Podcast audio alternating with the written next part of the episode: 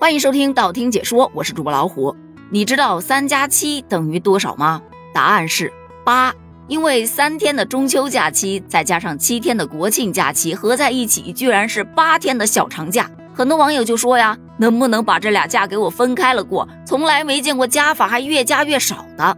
但是这依然不影响大家对于假期的热情。据专家推测，本次黄金周将会是史上热度最高的超级黄金周。那专家的这个结论是怎么推出来的呢？那就得看这组数据了。虽说现在距离假期正式开始还有1周多的时间，但是从9月13号到20号铁路部门已经发售了超过 1.46 亿张火车票，还有各个旅游平台显示，这个假期跨省游的预订单占比已经达到了 73%， 比2022年的同期提升了10个百分点。因此专家估计，8天的时间平均每天都会有超过1亿人次出游，这未来的国庆节假期可以说人人都是游客，处处都是风景。当然啦，有选择出游的人，也有像我这样选择家里蹲的，但家里蹲不等于躺平。有一些小伙伴看到了如此火爆的假期需求，开始想到发家致富的路了。这不，最近总有媒体爆出什么海南三亚呀、云南啊、长沙呀等等地方的酒店全部上涨了近3倍，就连民宿都是十分的抢手。就有很多网友瞄到了商机，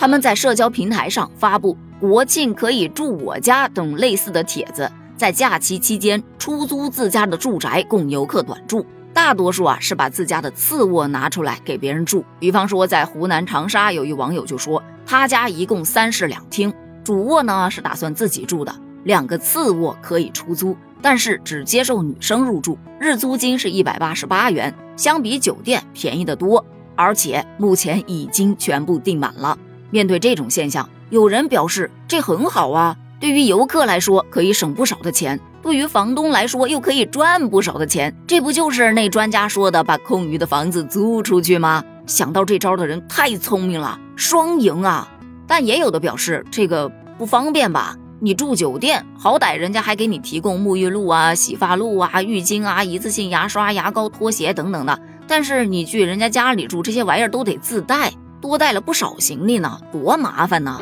还有的表示担忧，因为这种住宅它一般呢也不需要押金，也不要清洁费，更不需要签署任何的协议，还不用登记住户的身份信息，这不就给违法犯罪分子提供了便利吗？作为游客，你就不怕住到一个黑旅店？作为房东，你也不知道来租你房子的到底是些什么人，这安全系数明显不高。这个事儿吧，还真就让我想到了咱们在5.1的时候聊过一期交换旅游的节目。5.1假期也是由于出行的人太多了，酒店、民宿价格都贵得离谱，于是大家就开始想了，我既然要去你的城市，你要来我的城市，我俩的房子这不就都空下来了？那为何不能我到你家去住，你到我家来住呢？既有助于节约成本，咱还可以交个朋友，深度的体验一下当地的生活。在当时可是受到不少人的追捧，咱们也分析过它的利和弊，那省钱肯定是最大的利，弊就是你怎么就知道人家住在你家会像你爱护人家家那样去爱护你的家呢？